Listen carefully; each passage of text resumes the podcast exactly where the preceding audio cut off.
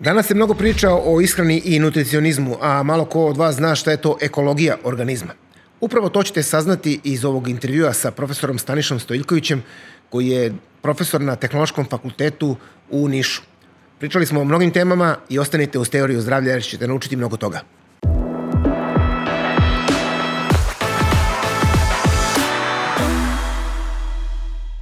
Profesore, dobar dan i dobrodošli u ovu emisiju, tako reći podcast Teorija zdravlja. Vi ste sigurno jedan od najeminentnijih sagovornika za ovu temu koja se tiče holističkom pristupu zdravlju. Ako može za početak samo nam uh, se predstavite, vi ste uh, profesor Tehnološkog fakulteta na katedri za ekološko inženjerstvo u Nišu. U, u Leskovcu univerzitetu u Nišu već 42. godina. Evo da krenemo... Inače sam Hvala, hteo sam samo da naglasim da sam dugo godina bio šef katedre za ekološko inženjerstvo Tehnološkog fakulteta Univerzitetu u Nišu, Tehnološki fakultet u Leskovcu. Evo da krenemo od početka, pričamo o našem zdravlju, a jedan od najbitnijih stvari je saobraćaj u našem organizmu, kako ste vi to naveli u svojoj knjizi. E, evo, možete li malo našim e, gledalcima i slušalcima da približite šta je to saobraćaj u organizmu čoveka, da onako shvate na prvu ruku? Pa izučavanje mehanizama rada uh, energetika organizma, to je biohemijska termodinamika, me navela da uh, proučim rad organizma, sistem disanja i sistem prerade hrane. Naime, mi često puta preradom, pro, promenom načine ishrane ne rešavamo problem malokrvnosti, na primjer, ili heliobakter pylori i tako dalje. U početku, ako je to početak simptoma može se rešiti, ali ako je duži vremenski period, organizam u zastoju, mi promenom ishrane teško možemo reći rešiti problem i zato je potrebno izučiti mehanizam prerada hrane u organizmu, dakle to je inženjerska fiziologija, primer radi žvakanje ustima koje enzime stvara, znamo da hranu treba pretežno žvakati, ona koja je za žvakanje, ne treba previše forsirati sokove koji su možda miksirani samo na njima da živimo, zašto da ne. Zatim, potrebno je posle obroka ne spavati, ne nalevati se bez potrebe vodom, ne koristiti voće, kafu, slatkiše, jer posle obroka ide zanavljanje digestivnog trakta. Dakle, potrebno je pratiti i hormoni i enzime u digestivnom traktu, primer radi za vreme žvakanja, mozak dobije informaciju koje hormone da sprema u 12-palačnom crevu za preradu te hrane koju žvaćemo. Značajno je da u želucu hrana od 2 do 4 sata egzistira. Kad hrana izađe iz želuca, onda možemo leći da spavamo. I uveče, pogotovo. Zatim, 12. palačno crevo je dugo 5 metara i otprilike metar na sat putuje hrana, 5 sati. Dakle, ako je u želucu 2 do 3 sata i u tankom crevu a, 5 sati, znači 8 sati treba da hrana iz ustiju uđe u debelo crevo. U debelom crevu koje je metar i po, hrana putuje decimetar na sat, znači 10 puta sporije nego li u tankom crevu. Tu je slepo crevo, takozvani appendix, veoma značajan. Ja uvek govorim, to je jedan senzor koga ne treba lako odstraniti u detinstvu.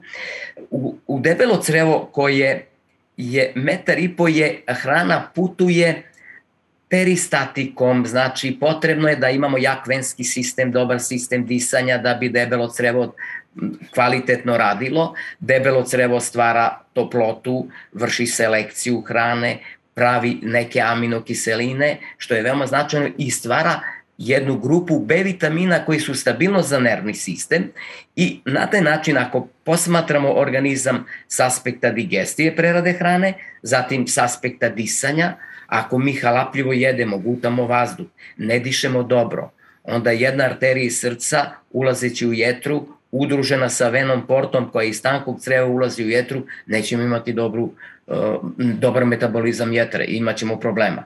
Evo, upravo, upravo bih ukratko naglasio, ja sam shodno tome i napisao svoje vremeno i knjigu Nadimanje gasovi. Često puta gasovi su neophodni, na primjer ugljen dioksid, ali se stvara metan, stvara se vodonik, stvara se nekada i vodonik sulfit, to onaj mirisna pokvarana jaja, ti gasovi ometaju probiotičku ravnotežu u debelom crevu. I zato je potrebno raditi na trojstvu, na elementima čišćenja, na elementima balansirane ishrane i elementima energizacije. Ja bih toliko što se tiče ovog uvoda.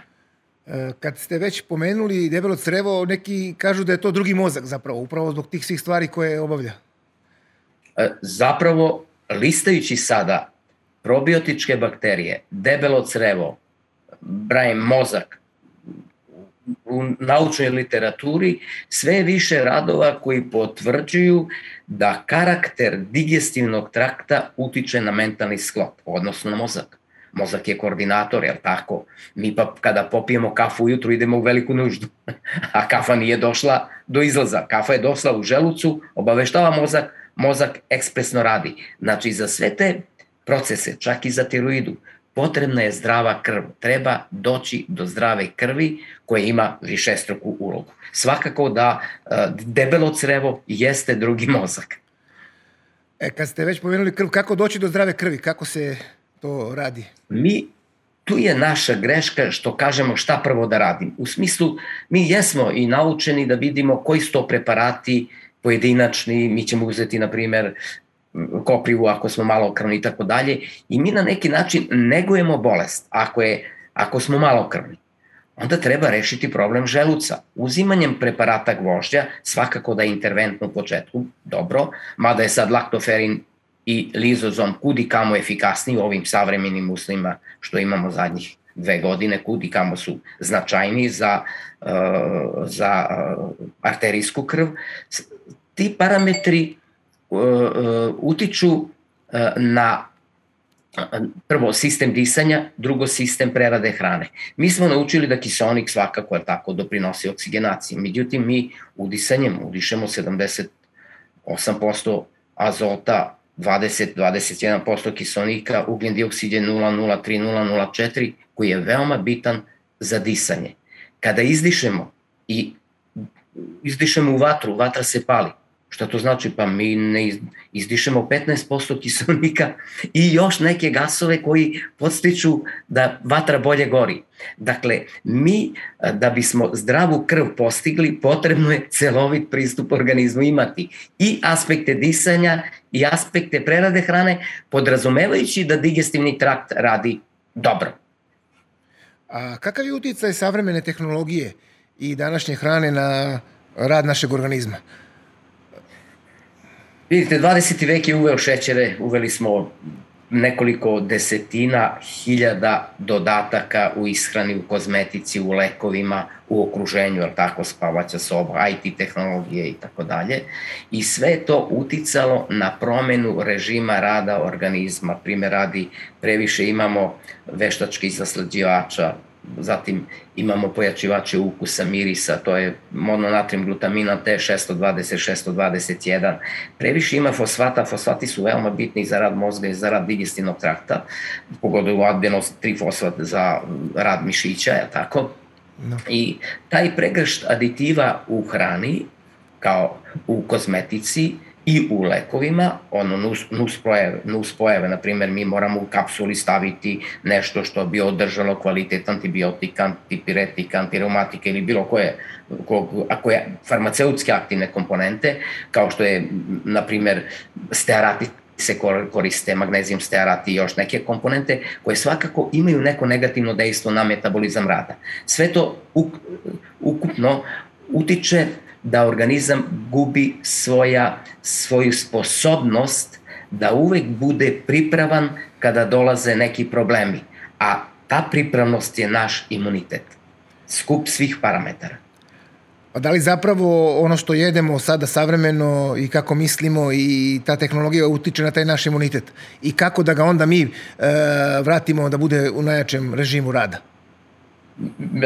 vidite mi način ishrane prvo, ako mi jedemo stalno suvu hranu, dehidriranu hranu, mi ćemo non stop se nalevati vodom, što je sasvim logično, tako. Ako mi jedemo hranu koja ima uh, u sebi biološku vodu, šta to znači? Ako jedemo, na primjer, mesnatu hranu, jedemo povrće koju, koji je polutermički obrađeno. To smo videli kinezi kada brzinski pripremaju hranu. Znači, jedemo a, hranu životinskog porekla i jedemo hranu, obavezno uz nju neko povrće, što je značajno.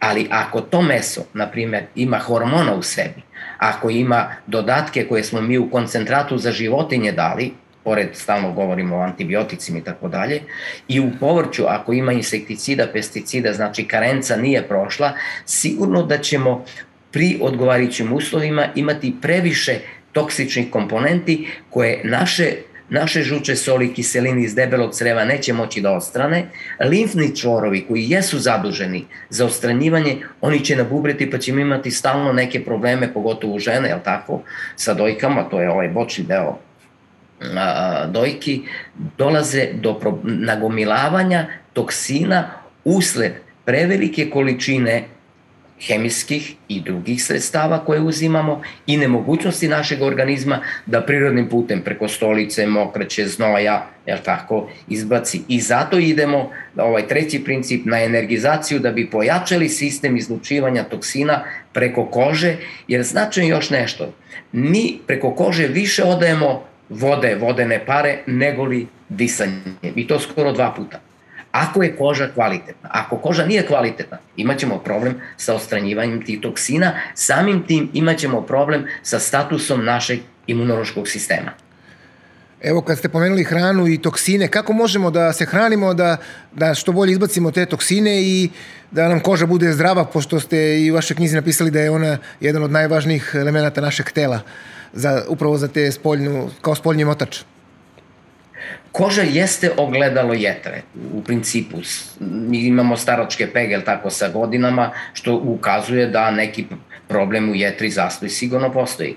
E, mi e, najčešće pribegavamo svežem voću i povrću, koje je i tekako značajno i kvalitetno. Međutim, ako organizam nije spreman od svežeg voća i povrća da preuzme energiju, on će stvoriti gasove nadimanja, celuloza e, neće biti adekvatno ovaj, obrađena i još nešto, sve komponente slatkog veoma brzo dolaze do mozga. I naš mozak fantastično radi, pošto najviše troši i šećera, svih oblika šećera, ne mislim na ovaj beli šećer koga stalno kritikujemo, već na i na prirodne šećere on ih koristi, mi se dobro osjećamo, međutim, naš digestivni trakt i ceo sistem ne radi dobro jer nismo imali ceo tok prerade hrane i zato je sada popularna takozvana celuloza koja je teže razgradiva da u debelom crevu stvara uslove za razvoj bakterija, prijateljskih, mi ih zovemo i probiotičkih bakterija, koje omogućuju rad debelog creva nije da je samo mozak, nego stvara amino kiseline, kompleks B vitamina, znači debelo crevo bukvalno stvara kapital za nervni sistem. Koja hrana? Pa grilovano povrće možemo koristiti. Imamo tikvice, imamo šargarep, mislim imamo listnato povrće koje ima u sebi oksalata i zato nije loše da kada disamo mm, spanać ili e, bilo koje listnato povrće Dinstamo u mleku, jer kalcijum iz mleka reaguje sa oksalatima tako da ne stvara mogućnost za stvaranje kamence u bubregu, što se često puta favorizuje, jer e, mi koristimo nekada previše gvožđa, želimo kopriju, dosta da koristimo zbog povećanja gvožđa, u stvari uzimamo oksalate i oksalati mogu negativno delovati na bubrege. Znači, mi kažemo budite umereni, a ja nekada se šalim i kažem ako su ispuštena gume automobilu, kako ja mogu voziti u prvu brzinu ili u drugu ili u rikverc? Znači, dajmo da sagledamo koji su to nedostaci da bi paralelno sa elementima čišćenja koje koristimo pokušali da renoviramo one delove koji ne rade, da li je to želodac, 12-palačno tanko i debelo crevo. Znači, ja uvek preferiram, zašto da ne, evo, da kažem, mahunarke su dobre jer ras, rastu na lozi. Manje imaju toksina u odnosu na rut, na koren cvekla je zdrava, krompir je zdrava, el tako, šargarepa je zdrava, celer je izuzetno, ali nekada imaju višak možda nekih soli kao što su nitrati, pa mogu da ometaju metabolizam i zato e, celer, paškanat, zatim peršun, se koriste u ograničenim količinama jer imaju psoralene pa mogu da izazovu psorijazu, deluju negativno. Zato se oni umereno koriste. Znači, zašto da ne njih? Nisam pomenuo ren, koga mi jedemo samo uz mesnate proizvode za slava i za veselja, a u stvari ren možemo u svaku čorbu i supu staviti, ren možemo i očistiti, i seckati, izblendirati sa mlekom, staviti so i on je već konzervisan zato što uh, enzimi rena reaguju sa uh, mlečnim sa mlekom stvaraju mlečnu kiselinu koja je konzervans. Znači, kada govorimo o tome šta da jedemo da, da na neki način zdravije živimo, povrće je i tekako značajno. Značajne su sve semenske kulture, je tako? I seme lana, i seme susama, i seme bundeve, e, zatim naš orah, ja kažem, na stolu, slobodno, zašto sad je vreme posta, uvek može da stoji orah, Uz obrok uzmemo 2-3 oraha, ima omega-3 masne kiseline, ima e, dovoljno gvožđa, ima drugih oligoelemenata koji uravnotežavaju naš organizam i na taj način mi jednim ravnotežnim postupkom testiramo sebe da vidimo da li imam gasove, da li dobro spavam, da li često mokrim, da li a, ovaj, imam potrebu za vodom uvek. Ako imam stalnu potrebu za vodom, nešto u organizmu nastaje neka mhm. dehidratacija mi pijemo vodu. Ta voda je možda sanitarna, ne dolazi pere ulica, ne može da uđe tamo gde treba. Znači moramo kroz taj test promene ishrane da vidimo da li treba nama još neki dodatak ili ćemo samo promenom ishrane posle izvesnog vremena da vidimo da je nama dobro i ok, nisu potrebna neka dopunska sredstva za čišćenje, takozvanu detoksikaciju koja je popularna i ja uvek plediram na preparate, odnosno sirovine našeg podneblja. Mi šipurak jedemo u pekmez i pekmez. Zašto ne napravimo, imamo paradaj sos koji je konzervisan, možemo ga kupiti ili napraviti i imamo ukuvani gel od šipurka. Možemo ih pomešati, dodati origano, beo luka, to što volimo i eto nam jednog divnog proizvoda. Beo luka jeste zdrav, međutim, ta sulfidna jedinjenja koja služe jetri da izbaci teške metale ako, ako je u kapacitetu, ako su oni u višku neće moći pa ćemo imati problem je tako, bilirubina, holesterola, triglicerida i tako dalje. I onda mi možemo beo luka ukuvati u ulju ili ispržiti, kako da se izrazim sad. Prženje je najčešće kad radimo, ali bukvalno u nekoj manjoj posudi, ja, to je najčešće posuda za kafu, stavimo ulje i beo luka čen ne sa ljuskom. Bukvalno kuvamo u ulju, kad omekša, procedimo, stavimo u teglicu dva, tri meseca stoje, može stajati u frižderu kad nam treba, samo laganim pritiskom, on izlazi, on je sladak, ali to slatko. Japanci sada rade black garlic, garlic crni luk, beo luk koji je nekim postupkom fermentacije. Mi kad jedemo njega, on je sladak, Pa to što on ima sladonjav ukus, taj celer kad se izdinsta, ta tikvica kad se izdinsta, pa to su ti prebiotici u digestivnom traktu koji nam omogućuju da rade naše probiotičke bakterije ili pak neke osobe vole zelene banane. Nisu naše, ali evo, ima ih, koristimo ih. Pa ona ima tu celulozu koja omogućuje u, u, crevnoj flori da prijateljsku atmosferu za razvoj prijateljskih bakterija pre svega Naravno, imamo i patogene, oni su ravnoteži uvek, ali mi stalno favorizujemo, ne, ne, moramo sveukupnu mikrofloru imati u ravnoteži i one patogene koji su veoma značajni za rad našeg organizma. A, osim povrća, kakav je vaš stav po pitanju mesa? Da li meso treba nositi umereno ili svakodnevno? Tu imamo razne, razne Pošto smo probleme. na Balkanu, ja kad sam počinjao, znate, škola zdravog života, profesor Vuk Stambolović je zvao nekoliko nas profesora da držimo odgovari predavanje. Čitali smo, znate, različite popularne svetske knjige, Ernst Günther, mislim, sirova hrana i tako dalje. Mi stalno volimo sa strane agrofagije i tako dalje da donosimo nešto što traje kao, kao godišnje doba, pa menjamo. U stvari, držim i predavanje o Hilandarskom kodeksu u okviru kvantne medicine, mi treba da vidimo šta imamo na ovom podneblju. Koja to hrana i ako su naši stari koristili mesne proizvode, zašto meso mast ne koristi? Mast je genijalna. Mast užegne. Ali mast u sebi ima vode, a u vodi je rastvoren protein, lipaza. Ja sam svoje vremeno u jednoj maloj knjižici Mršavljenje i detoksikacija toliko pisao lipazi da me par hiljada osoba znalo, a šta da jedem da imam lipazu. Pazite, pa svinska masna hleba, ono što smo jeli, sa alevom paprikom koja je zdrava, sa hlebom koji je, koji je prerađen probiotičkim bakterijama, takozvani domaći hleb. Pa imali od toga lepše zdravije. Čak smo i šećer stavljali, pa kocka šećera, pa to nije otrov. ali čokolada sa kockom ili neki drugi preparat, izvinjavam se, čokolada je veoma zdrava, da, ali ako ja to stalno jedem, pa imam pojačivač arome, pa imam boju, onda ću ja biti tiho zavaran, to su tihe droge u proizvodima visoke profitabilne industrije, jer kad radimo moramo da održimo kontinuitet reklamom, što je normalno, a mi treba da znamo koliko ćemo te proizvode koristiti ili ih privremeno isključiti, da bismo mogli meso da koristimo. Kako se meso prerađuje? Meso prvo, u klanici mora da ostoji takozvani rigor transforma, biohemijske transformacije mesa. Naši su meso stavljali u kofu, onu podcinkovanu kofu u bunaru, u presolcu, nekoliko dana. Pa onda su vadili to meso, stavili u vodu, opet u bunaru, da ono, to meso juneće koje je crveno ili svinsko koje je malo svetlije, postane kao piletina belo. Nema krvi. Aha, znači nama krv u mesu je ometajući utice i to meso su prerađivali. Mi sad nemamo vremena, ali zašto sada pomalo slanine, može i čak i dim, sad se dimljeni proizvodi favorizuju, ovo što smo radili, i domaća radinost je već, favorizuje se kod nas, možemo koristiti. Ali ako mi koristimo svakog dana po 100, 200, 300 grama mesa, pa mi ćemo imati više kisele sredine u krvi. Onda ćemo imati gihtere, umu, kardiovaskulne probleme i ostale probleme.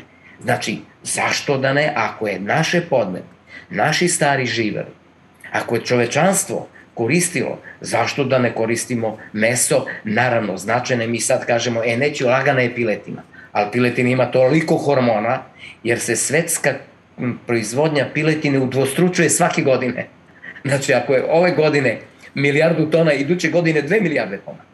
Znači, toliko je progresivni, zato je chicken svuda popularno u svim svetskim restoranima zato što se previše proizvodi i najviše se reklamira, normalno mora da ima najviše proizvoda. I zato moramo favorizovati, pored ovih farmerskih gajenih i domaće gajene piliće, koji će biti svakako skuplji, ali će biti znatno kvalitetniji. Kad se mes, meso pominje, mi uvozimo zečeve iz Australije. Zašto mi ne čuvamo zečeve?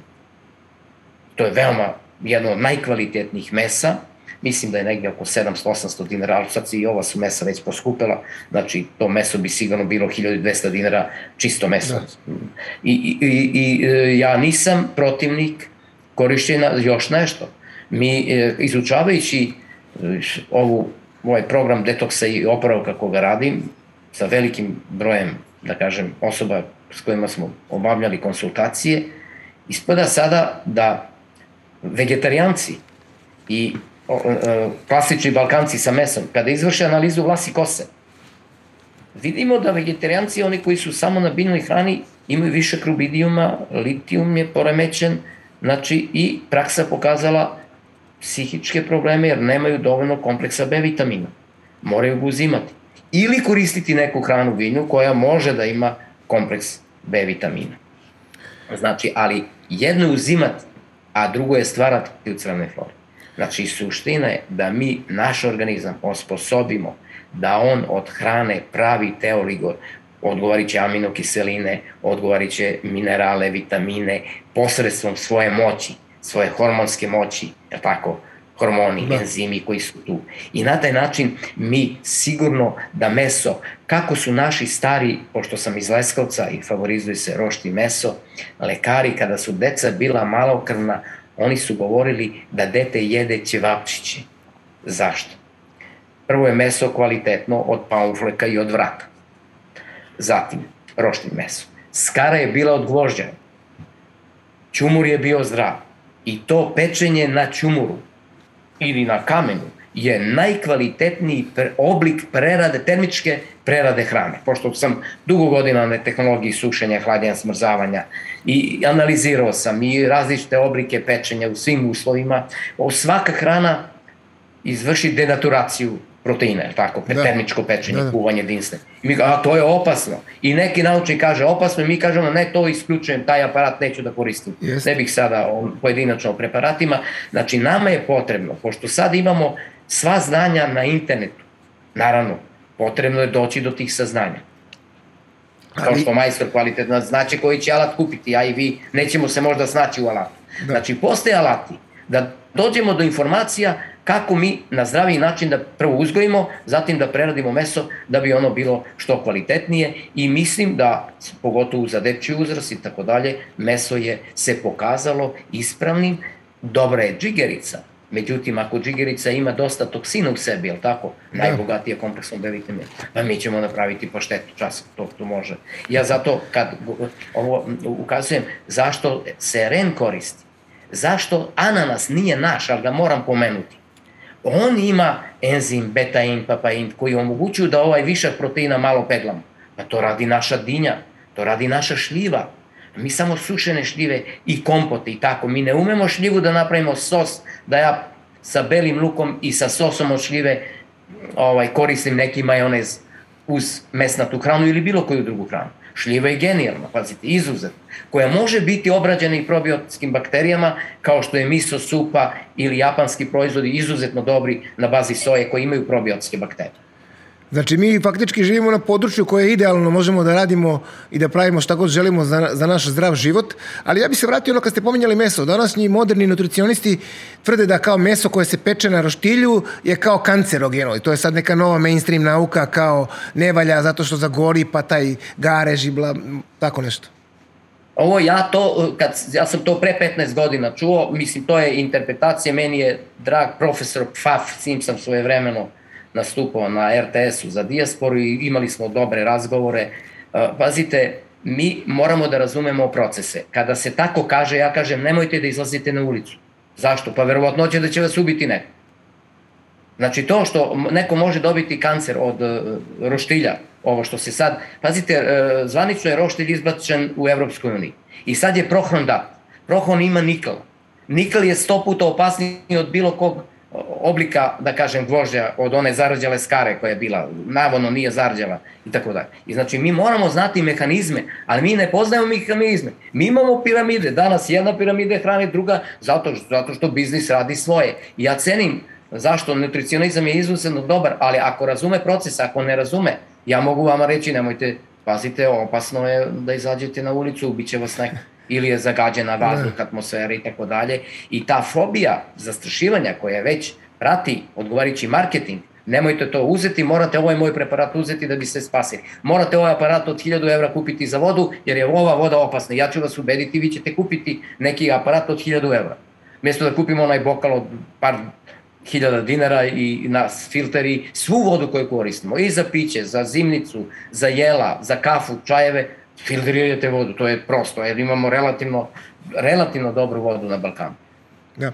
Evo, e, kad smo već na toj temi šta su zablude, e, u modernoj medicinskoj nauci sve više se priča o holesterolu, o mastima, kako treba izbjegavati masti jer su one štetne, favorizuju se ugljeni hidrati i šećeri. Međutim, neki strani stručnjaci koji, su, koji nisu mainstream tvrde da je holesterol uh, esencijalno vitalan nutrijent za mozak i da on nije sam po sebi štetan osim ako se oks, ne oksigenizuje putem uh, šećera, odnosno glicira kada unosimo puno šećera u organizam. Što znači da ako uzimamo masti sa povrćem nećemo imati taj štetan holesterol, ali ako ga jedemo sa puno hleba, belog, ovog prerađenog ili sa nečim drugim, on može da postane štetan i opasan. Pa me baš zanima kako je vaše mišljenje o tome.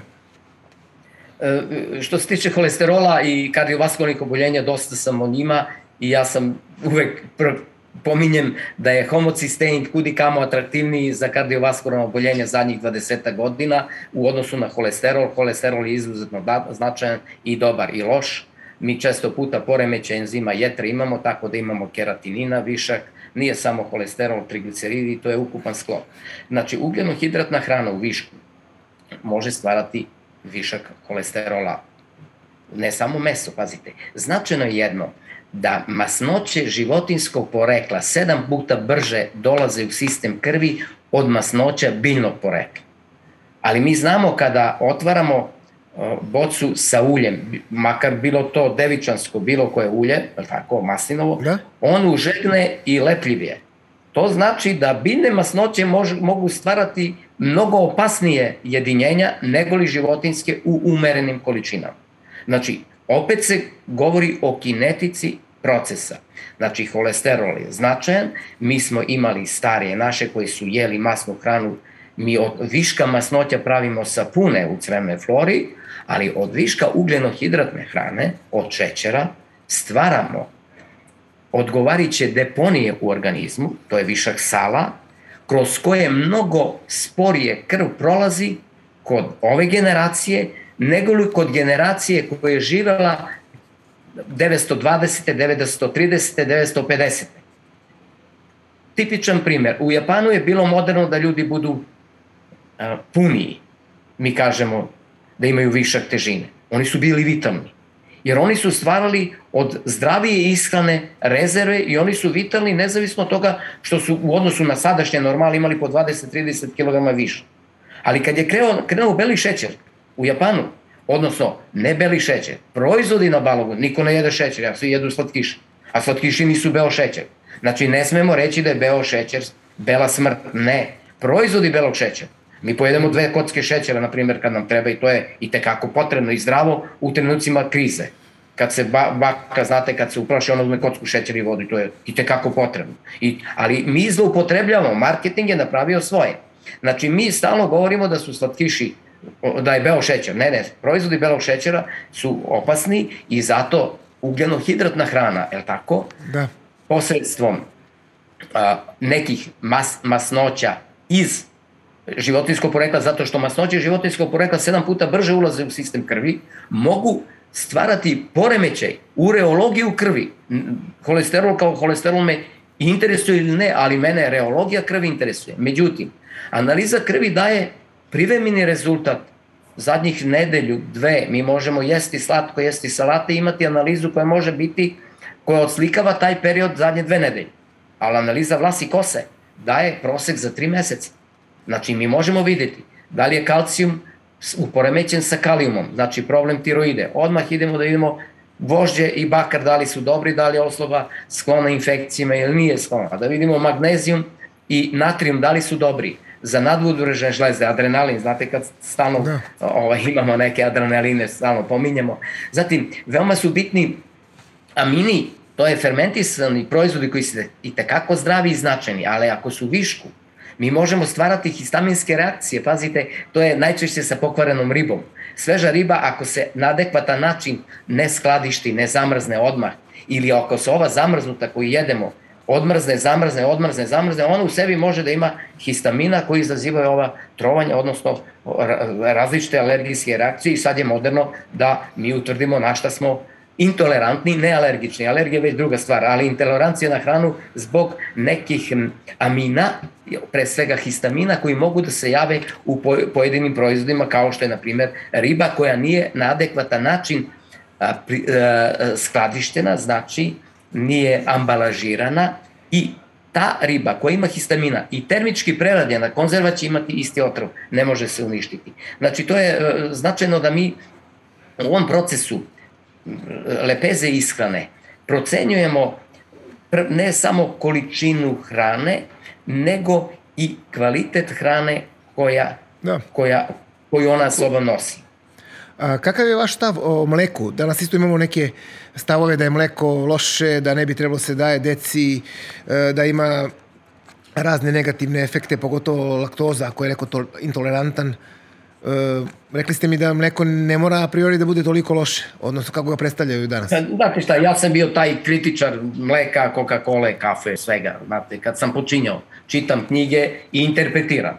Ali kada se uzmu mehanizmi, kad se pregleda par hiljada radova iz oblasti, ne, ne smijem reći nutricionizam, to je ekologija organizma, inženjerska fiziologija, celokupna fiziologija.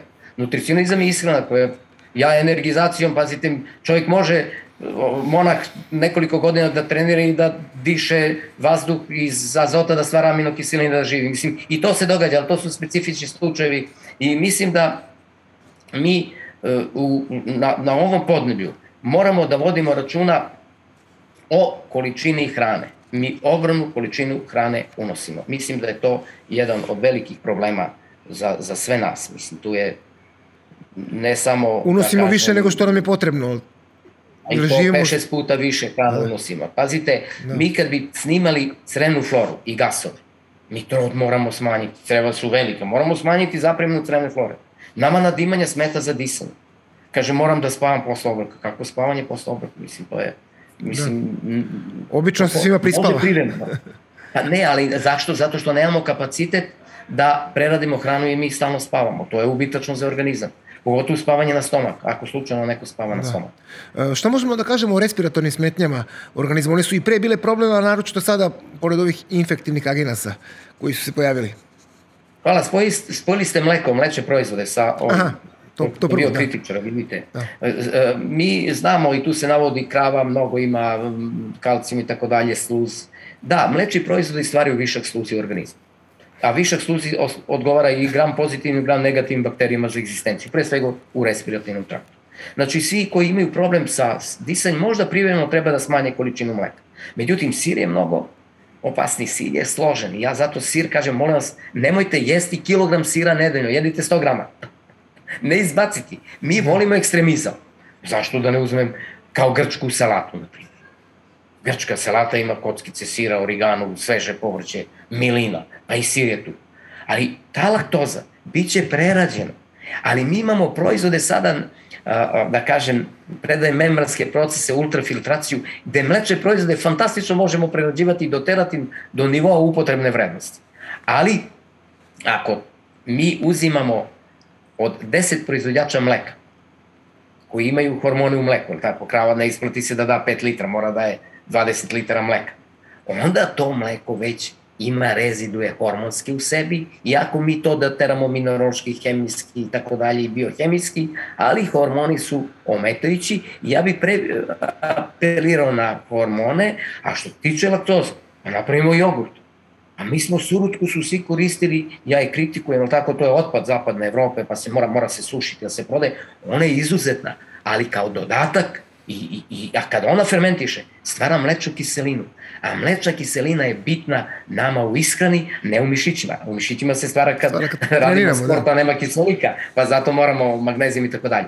Znači, dajmo da vidimo šta je to a, a, ovaj, a, a, kefir, zrna kefira. Koje je to kiselo mleko? Probiotičko mleko se malo ne, ne, teže pravi od klasičnog kiselog mleka, ali mi možemo i klasičnim kiselim mlekom podstaći rad debelog creva da stvara probiotik. Pa zašto mi ne koristimo, na primjer, evo sad su uglavnom jogurti sa, sa malinom skupinom, pa ima pektina pa taj jogurt omogućava u crevnoj flori da se stvore normalni uslovi rada debelog creva, da ne govorimo o sitnicama. Dobro radi, sad nije bitno koje su sva ta poboljšanja, bitno je da je redovna stolica, da se dobro osjećamo, da, da, da, da imamo energetiku. Šta to znači? Zdrav organizam može da izdrži i 20 i 30 sati bez hrane. To ne znači da on svaki dan treba da gladuje. Mi sad imamo agrofagiju i to nije loše. Za zdravije osobe, oni koji su narušenog zdravlja, mogu da imaju jake posledice. Znači, moramo da vidimo presek stanja na kom smo nivou da bismo znali kako ćemo sa ishranom, pogotovo za mlečne proizvode koji su tekako bili značajni i bit će značajni, mi možemo njih doterati. Pazite, upravo sam malo pre naglasio, kuvamo mleko sa sa, sa spanaćem ili sa da. nekim zelenim, sa, sa, sa prazi lukom. Prazi luk je izuzetan, ima azot monocid. I on ima malo oksalata i, i svo, da kažem, zedelje ima oksalata. Pa mi ćemo sa malo mleka to uzeti i raditi. Pa mi smo pirine... Tako su nekad naše bake pravile uh, ispanać sa mlekom, onako ga... Uh, A, mleko je ono krojno brašno, stavite da se ugusti, eto vam kašica neka, dodate neku šmek aromu koju voli, da li neko voli ljuto i tako dalje. Vidite, mi te prirodne salicilate koje ima sve uh, prirodno gajeno, voće, povrće, šumski plodovi, oni moraju da imaju odbrambenu sposobnost ka promenama klimatskim insektima i tako dalje i oni u sebi stvaraju višak uh, da kažem salicilne kiseline, aspirina. I oni utiču na razređivanje krvi, na balans reologije krvi. Ne moram da pijem aspirin svakog dana. I zato nije loše ljuto, biber, da kažem, onda celer, različiti začini i divlje jabuke su značajne zatim kupine maline, mitrine ne koristimo, glog. Mi više volimo čajeve, tako, kultura, što je lepo, ali to je toliko minorno da ne može da pokrene organizam. I u tom smislu hoću da kažem da mi treba, evo, naglasio sam ren i mleko. Pa imali lepše od tog rena i mleka? Tu, tu nema laktoze, nema govore. Može, pa da li ima? Dajmo ispitajmo. Sad imamo aparate uređaje. Da vidimo da li ima laktoze, ali od čega je intolerancija? Da je laktoza ili je hormon? Da. estrogen višak to... u mleku, razumete me? Da, Ali je... mi tako ovako interpretiramo, u stvari, umerene količine su kvalitetne. Mi imamo, zašto pirotske kaškalje koji je ekstra kvalitetno? Zašto tu peglanu kobasicu bili? Leskovačko rošni meso ili neke druge, dimljeno meso da, da, da zapadnu Srbiju dimnu, to je milina. Nećemo ga dimiti, stavit ću ga na, na Vlasinskom jezeru, da se suši, stavit ću ga u Ivanjici, bilo gde i dobit ću ekstra kvalitetno a, pršutu, je tako, koja je dosta skupa, pa neka neko kaže da je to štetno. Bože, mislim, da, da kad jedemo kilogram. Ja i vi, kad je... bismo pojeli popili 5 litra vode ili 10, da li bi bili živi? Ne bi bili živi. Upravo ste. Zato sam... mislim da, zato kaže balkanoterapiju imamo bundeve fantastične, pazite, koji su, jer sve što raste na lozi, pa grašak je genijalan. Većina da. ljudi ne voli grašak. Na proleće ja slučajno sam ukapirao. Mlad grašak, onaj sladak, u mahuni izdinstamo na pari. I on je slađi od kukuruza šećerca. Zašto ne jesti kukuru šećerac umesto hleba sa nekim laganim obrokom? Za vegetarijance. Mogu da. ga i proprožiti u ulju, sad poste mnogi, pa žele opet neku nadopunu. I u toj nadopuni mi previše ugljenohidratne hrane koristimo.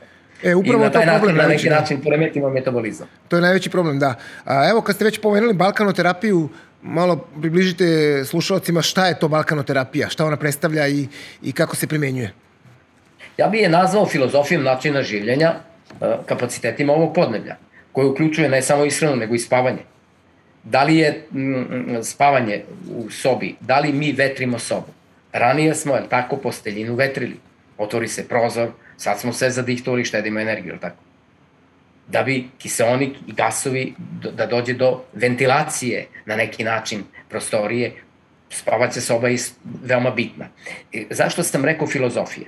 Balkanoterapija podrazumeva da mi laganim promenom načina ishrane vidimo red veličine opasnosti za naš organizam. Da li smo mi previše u opasnosti ili malo? Ako smo malo, mi ćemo promenom ishrane, post je to rešiti, mi ćemo već posle posta biti zdraviji.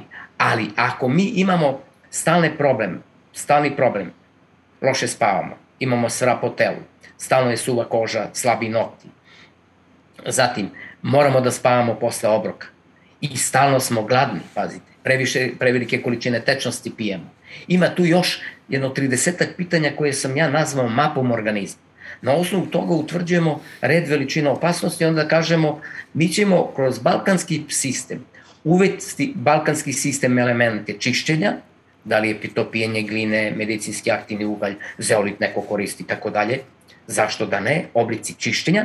Zatim, da vidimo koja je to balansirana ishrana ovog našeg podneblja, uvesti balansiranu ishranu, ne mora to da bude samo sveže voće i povrće, pa izaziva gasove nadimanje, neke druge probleme. Da. I treći problem je, ta, odnosno treći deo sistema balkanoterapije je potapanje u kadu u odgovarajući rastor. Mi znamo da su banjske terapije svud u svetu bile kvalitetne i Japan ima tradiciju da se svake večeri malte ne potapaju u odgovariće rastvore, ne u, samu, ne u čistu vodu. Ja sam odradio kupko neki sa morskom solju, sodom bikarbonom, sa jednom aromatičnom soli. Mi možemo omogućiti da koža kao najveći organ tela preuzme funkciju uklanjanja toksina koji jetra, žučne soli, kiseline koje debelo crevo nije uspelo stolicom, koje nismo uspeli mokrećom, koje nismo uspeli znojem da izbacimo. I to potapanje u kadu pre svega eliminiše toksine, najkvalitetnije, postiče energizaciju i trening za proteine termičkog šoka. Sad sam pomenuo, pa šta je to? To je to kad smo mi u bilo kojoj opasnosti. Da li smo pojeli nešto, pa imamo trovanje. Organizam koaguliše krv. Da li smo se uplašili, pa dolazi do koagulacije u ćelijima, znači umrežavanje. Kao limontus kad ubacimo mleko, ono se zgruša. I u tom trenutku proteini termičkog šoka kažu, no, no, ne smeš se toliko zgrušati, ja ću polako taj fenomen odložiti na duže vreme. I proteine termičkog šoka treba trenirati, i za sportiste, za sve koji imaju visoke napore ili koje su bolesni, preležali su neku bolest, imaju problema, opadanje kose, vis, e, otežano disanje i tako dalje, pogotovo pluća su sad, ja tako, meta savremenih agenasa, mora se na duži vremenski period, na nekoliko meseci, voditi računa o, o svemu, da bismo podstakli i rehabilitovali rad pluća, pogotovo ova opadanje kose vezano sa gvožnjem, pazite, nije samo organski silicijum kao što sam ja mislio, odmah da vidimo pa tu je tiroida, pa tiroida je odnos kalcijum i kalijuma, aha, nama je kalijum i kalcijum u višku, kalcijum, u manjku kalijum i onda tiroida lošije radi, čim ona roše kao energetska žlezda radi, mi ćemo imati ove probleme opadanje kose posle savremenih agenasa ili nekih drugih problema. Znači, to je suština da to potapanje kao treći čin ove terapije, znači elementi čišćenja, elementi balansirane ishrane i elementi energizacije. Ajmo, mo, Time, može, da, da li može ukratko savet kako napraviti tu kupku za potapanje? Kupko ima, ja sam je, to je, kupko se koristi pola litra, to je emulzija, kao što se kraljica potapala u mleku. Tu treba odraditi dijalektičnu konstantu, malo je, da kažem, ta tehnologija uslovno složena, na bazi gline je, potopim, stavimo pola litre kupka, kilogram morske soli, šaku sode bikarbone, obične ove prehrambene koje kupujemo, Možemo dodati aromatičnu sok koji ima magnezijum ili bez nje, a možemo i neke, neko lišće. Ranije su lišće oraha dodavali, pa su kuvali čaj u, u 10-20 litara, pa su sipali. taj čaj sipali u kadu i na taj način vršili detoks. Ali najbolje je emulzija. Zašto? Mleko bi bilo najkvalitetnije, odgovarajući. Ako ima korona, teško nama, tako da. mleko. Da li u jogurt ili mleko, to treba da vidimo, naučno da istražimo. Da li je. Ali mi pravimo emulziju zašto? zato što je koža masta. I da bi ja iz kože mogao da izbacim toksine koji su se tu nakupili. Onda ću morati da odradim rastvor, ja ga popularno nazivam uh, plodovom vodicom. Pa je neko u nekim komentarima govorio, a gde ima plodove vodice? Znači, pravimo rastvor koji je sintetički napravljen od gline, prirodnih materijala, napravljen, ali sličan je plodovoj vodici koji omogućava provokaciju kože, da iz kože možemo izbaciti toksine, da koža može usvojiti magnezijum koliko je treba. A kad popijemo mi ne znamo koliko nam treba. Bubrezi će moć, možda imati problema sa viškom magnezijuma i tako dalje. Ili pre svega nadubržene žlezde. I na taj način tim potapanjem radimo energizaciju organizma, obezbeđujemo visoku produkciju biohemije sna, duboka sna faza sna je bitna, to je za terapiju bitno, zato su naši koristili slamarice. Mi smo sad Heljda Jastup bio jedno vreme popularan i gotovo, to je naša popularnost. Umesto mi da našu struku nauku uvrstimo, imamo savremene prirodne polimere, imamo slamu, imamo biljke, tako, trave, da. tako da. I od njih možemo napraviti slamaricu koja rok trajanja godinu dana, dve godine, izbacite. I to je po meni nešto što može da se odradi, ali mi stalno izbegavamo. Mi smo izbacili, ja tako, perijane jastuke, ne valja to, ne valja to, stvara grinje, grinje ovo opasno, morate čistiti. Pa ljudi moji, tu gde su noge, to su naši organi, reproduktivni organi, tu je glava, tu su najviše mikroorganizmi prisutni u posteljini. Posteljina treba se pere i tako dalje. Međutim, kako su se prali oni ljudi koji nisu imali vodu, vojska? Pa pepelom. Pepelom se praškao bukvalno i bio veći to zdrav, nije se uopšte kupao. I zato sada, kada govorimo o balkanoterapiji i taj pepeo koji je korišćen i za higijenu, je tako, i za džubrenje, on je korišćen i u vodi, pa je, su prale kosu, kažemo žene, ali su ga stravljale, ta ekstrakt pepela, u recelj, to je slatko od slatkog uh, vina koje se ukuva sa pepelom, tu se dodaje kockice bundeve koje su prethodno bile ili u kal, kalcijum kloridu, to je o, o, o, hidroksid, oprostite, kalcijum klo, o, hidroksid su imale kreč, sad koristimo u savremenim uslovima. Pazite, tehnologija ove povrća da bi krastavac, paprika bili hrskavi kad ih jedemo, mi ih potamo u kalcijum klorid koji je tekako u tehnologiji dozvoljen. Sirište se pravi od kalcijum klorida i kalcijum klorid je kao ne samo za sneg ko, koji se koristi tehnički, on i tekako ima nutritivnu značajnu ulogu, a mi uopšte ne pominjemo u nekim našim nastupima i tako dalje. I kalcijum klorid se koristi za proizvodnju sirišta, pored da. ostalog. Da. Znači, mi možemo ovu balkanu terapiju proširiti, kao što sam rekao, kečap od šipurka, hoću šipurak, hoću po osobi 30 do 50 kg višnje da pojedem Pa kako? Pa da li preko soka, da li preko pekmeza, da li preko kolača nekog našeg, preko pite sa višnjama. Pa ko kaže da je pita od višanja loša? Ako ja to umereno imam. Pa nutricionisti kažu da je zbog šećera loša. Pa, pa, pa molim vas, ja kažem, taj šećer su vekovima koristili, ne vekovima, ali ovih 100 godina su koristili. I nije bio problem.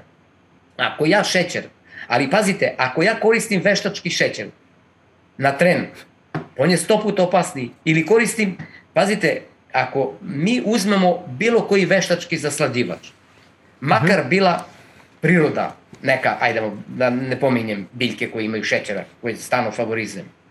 Naš mozak dobije informaciju, pripremi enzime za preradu šećera.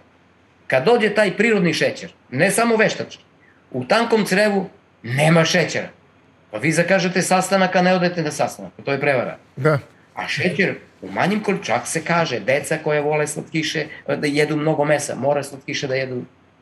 To je preporuka Nemačkog udruženja za nutritivnu ishranu pre 20 godina. Da. A pazite, oni imaju istraživačke timove, a mi imamo kurseve za nutricionizam. Mislim, žao mi je, ali mi moramo mehanizme izučiti da bismo mogli da kažemo zašto da ne, kako da izbacimo beo šećer, pa koristimo šećer za, za domaće sokove, uvek koristimo šećer. Ali umesto, ako pravimo domaći sok od višnje i stavljamo primer radi, na 10 kg, 5 kg šećera, stavit ću 2,5 kg šećera. To ćemo pasterizovati. Sad je pasterizacija u savremenim, da kažem gospođama, moja supruga to sad uradila, u mašini za, za, za pranje suđa. Ona se tako podesi da mogu 20 tegli da stanu i onda se ona uključuje, odradi i izvrši pasterizaciju bilo kog, da kažem, tog našeg, naše zimnice, da li je to sok, da li je kompot. Napravili smo i kompot od, do grožđa bez, bez, semena, bez semena, što je interesantno. Da. Znači, mi možemo inventivnošću, od, evo i ovim našim savetima, podstaći ljude da organizacijom, nisam protiv i te hrane koju kupujemo, ješćemo i nju. Zašto? Pa poješćemo zašto? i slatko i neki keks koji je značajan, da. koji ima aditiva, pa mora da ima aditiva. Ali to je, e, samo treba smanjiti količinu i ne vršiti, pazite, ako ja vas plašim stalno opasno, opasno, vi ceo dan ako mislite šta treba da jedete, bolje da ne mislite. Da, bolje to, da je, se... to je veći stres nego da jedete to. Pa, dobro, upravo to je sad, ali pazite, to su sad, to je naš period u kome živimo. Imali smo gvozdeno doba, bakrno doba, znate, sad je ovo savremeno informatičko doba, pazite, marketing doba, ja. informatika, komunikacije, sad možemo dobiti sve što želimo preko interneta, preko pazite, interneta, samo da. je pitanje da li umem to da nađem.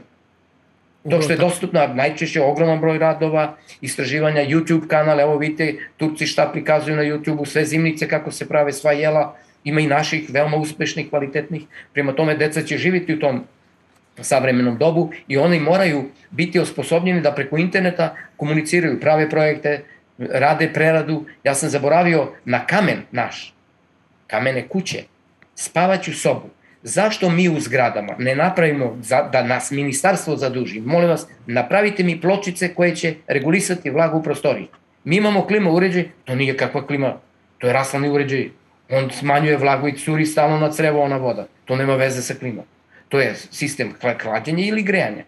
I dajmo, mi u prostorijama možemo staviti pločice to smo u Darmštatu kad sam bio adsorpcijne procese radili, napraviti materijal koji će kao nepečene pločice od gline, nepečene, koje će upijati vlagu kad je u višku, kad je u manjku, ona će ispustati vlagu. I na taj način mi ćemo obezbediti kvalitetan boravak u dnevnom boravku, dnevni boravak, je li tako? Da. Spavaće soba koja je veoma značajna.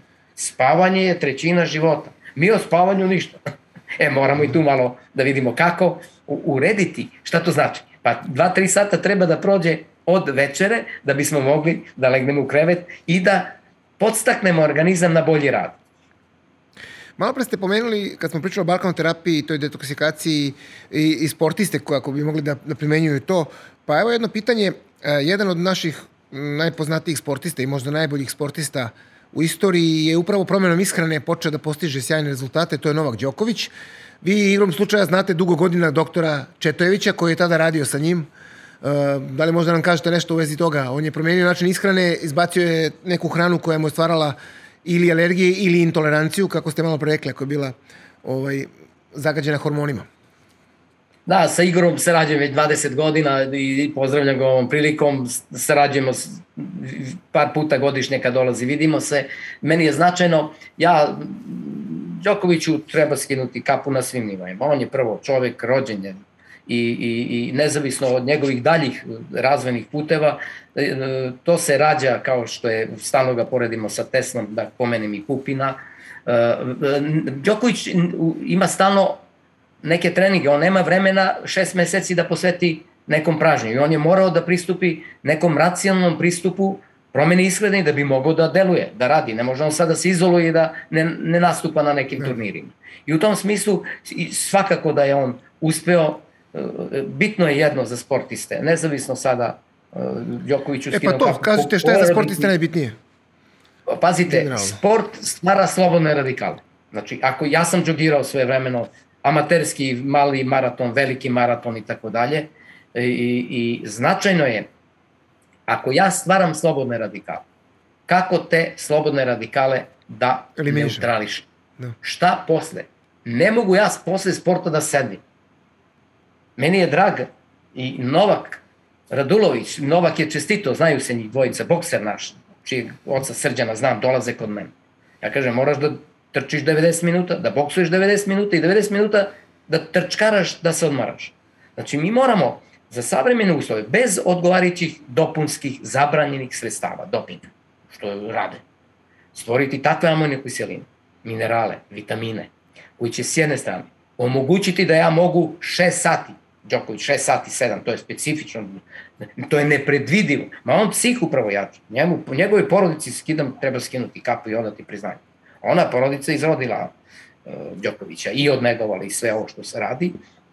Znači, veoma je bitno za sportistu koju vrstu hrane da uzimam da ne angažujem previše energetski organizam. Bavim se takozvanom frekvencijom i entropijom organizmu kao termodinamičar. Znači, što laganiju hranu i celulozu koja može da mi tu hranu polako deponuje, kap po kap. Apropo, pravim sad jednu ekskurziju, kad smo u vezi mleka. Stari naši su mleko solili i potapali hleb, drobili hleb i da. pojede to mleko drobljeno ujutru i ceo dan radi na njivi ništa ne jede. Zašto? Zato što natrijum i soli onemogućava bržu kazinaciju i mleko se sporo prerađuje u organizmu. Vraćam se na, na sportiste. Sportisti mogu uzimati šećere, mi kažemo tu je urma i tako dalje, banana, koncentrisane, imamo naše suve šljive, pazite, našu suvu krušku, sušenu krušku, su koristili za konje trkačke svoje vremene. To je bilo skupo, stotinak maraka ono vreme kada sam se zanosio takvim jednim, jednom proizvodnjom nekih prijatelji su mi se javljali. Znači, mi suvu krušku uopšte ne koristimo. Suva kruška je genijalna. Eto, zašto da ne napravim miks neki koga će taj sportista uzeti? On će prvo imati izdržljivost, moram da hranim mozak fosfatima, moramo to da imamo, jer u sportu nije samo fizika, mozak radi. Kolektivni sport, to je individualni sport, bilo koji. Ja sam obožavao Bruce Lee-a, mislim, i dan da. danas se stvarno, uvek sam posle nekog filma u 10 u 11 noću trčao. Pa sam, zaboravim koliko sam kruga trčao, pa sam bacao neke štapiće da vidim koliko sam kruga otrčao oko stadiona u Leskovcu, koji se trenutno gradi, novi i tako dalje. Ja bih za sportiste, veoma je to značajno, veoma je bitno, pazite, ogromnu količinu kiselnika u nos. Pa njihova pluća su upravo trećena. Oni su rizična grupa sad za ove probleme koje sad imamo. I mi se čudimo zašto sportista i taj nastradao. Pa moramo da vidimo zašto je nastradao. Znači, sportisti, pogotovo ako se bavi plivanjem i pliva u bazenu sa hlorom, on će biti rizična grupa hlora, ogromnu količinu unosi disanja. Iako je on snažan, moćan i tako dalje. Znači, mi moramo njih čistiti od viška hlora, moramo naći metodu šta da radi, da bi šta da pije ili neke druge oblike, da bi mogao da eliminišem višak hlora koga udišem ako je to plivanje u a postoje i sada e, već se rade sredstva bez hlora za dezinfekciju bazena u kojima bi se kupali i tako dalje. E, e, za sport dalje, sport ne treba da stvara veliko znojenje pri visokom opterećenju, veliki gubitak vode. Da. Ja moram vodu da unesem. Ako ja unesem previše vode, liter vode da prođe bubrezima, mnogo treba krvi, a ja nemam krv da bi samo se bubrezi igrali tu da vide, nego mi meni treba krv za ceo organizam. Kao što kad se najedemo, krv dođe u želudac, nama nema, mozak nama se spava. Mi legnemo da spavamo, ustajemo kao prebijeni, jer mozak nije obavljao funkciju sna, biohemija sna. I to su te, da kažem, ti problemi šta treba sportisti da rade. Prvo, obavezno posle fizičkog napona, relaksacija, obavezno tu je.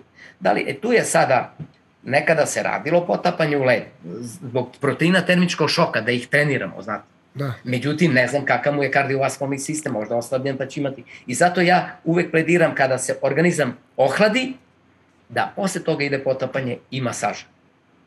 Znači, potapanje u kadu u sat vremena u odgovarajućem rastvoru, posle toga dopunska masaža, da bi sve to što je nastalo u organizmu kao posledica produkcije, jer organizam ima jako burno sagorevanje, stvara višak slobodnih radikala. Ne mogu ja, mi ćemo antocijane i tako dalje, davati neke komponente, ali one neće imati tu funkciju. Energizacija je i tekako potrebna.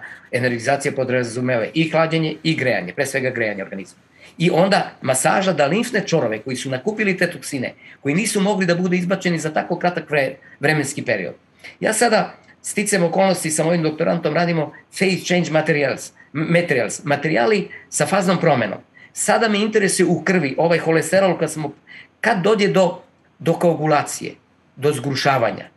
Da li ja to mogu odložiti na dva sata odgovarajućom ishranom ili odgovarajućim prirodnim sredstvima kao što se izvodilo u pojedinim fazama razvoja ljudskog roda. Postojalo je, nekada naučno nije bilo dokazano, ali se pokazalo u praksi ispravno. Prema tome moramo uvažiti i te neke metode koje su se pokazale ispravnim, ali mi u nauci nismo to dokazali. Da. To je već nešto što je značajno, pogotovo za sportiste. Ja imam, meni je Velibor Dimitrijević, divan prijatelj, karatista, koji je u Atini već 35 godina, evo tu je njegova knjiga, dobio, dve godine koristio program koga sam radio i onda smo ovaj, trenirali sklek na jednu nogu. Pazite da čučanj na jednu nogu ili stav na glavu i tako dalje. I meni je drago da osobe mogu i u 70. i u 80. godinama održavati dobru psihofizi, psihofizičku kondiciju. Psiha ide sa fizičkom. Ako smo mi, zato kažem, analizu glasi kose za sve sportisti. To treba da imamo mi uređaj u Srbiji. Imamo ih, ali trebamo ih sertifikovati. Beolab radi preko Londona i tako dalje. Veliki, zašto? Odmah znamo šta je koji je element u nedostatku. I onda ćemo težiti e, razvoj organizma kroz odgovarajući sistem. Mi uvek idemo parcijalno, uzmite oligoelemente, minerale, dopune, ulja i tako dalje. Sve to ok.